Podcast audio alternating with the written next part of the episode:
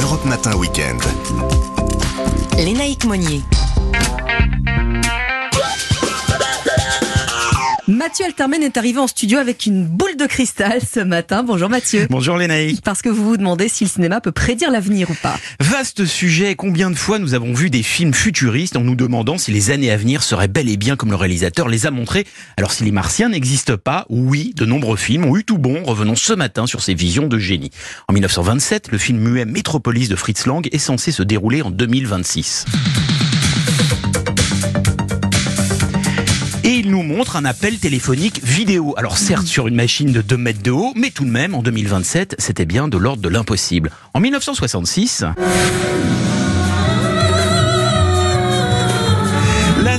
Star Trek regorge de gadgets improbables pour Ah oui. l'époque, dont un communicateur permettant aux héros de communiquer sans fil, bref un téléphone portable, auquel s'ajoute un réplicateur permettant de recycler et créer des aliments, chose devenue réalité avec l'impression 3D et les derniers travaux de la NASA. Alors il y a aussi des films plus récents, capables de deviner les 15 ans à venir. C'est ça qui nous intéresse en fait. Bah oui, et c'est pas moins difficile. En 1998, la comédie romantique Vous avez un message avec Meg Ryan et Tom Hanks développe le principe de drague sur Internet avant même l'invention des réseaux sociaux et applis de rencontre.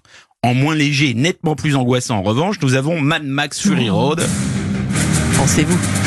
Dont on espère que les pénuries d'eau et d'essence seront gérées plus pacifiquement dans notre avenir proche. Alors le cinéma français connaît aussi des œuvres extra-lucides. Le prix du danger en 1983 avec Gérard Lanvin et Michel Piccoli a provoqué un scandale à sa sortie car il nous faisait découvrir la télé-réalité. Personne n'imaginait que la chose puisse exister un jour et pourtant près de 40 ans plus tard, les Marseillais à Las Vegas, ça ressemble peut-être à une rencontre du troisième type mais c'est pour de vrai.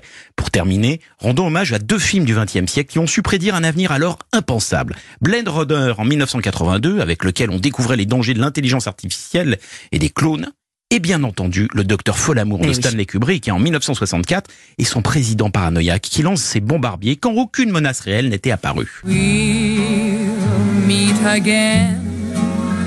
Don't know where. Hollywood n'a certainement pas un pouvoir de prédiction, mais il est le reflet le plus précis de la société, des interrogations qui nous taraudent. Gardons les yeux ouverts. À demain. À demain Mathieu, merci.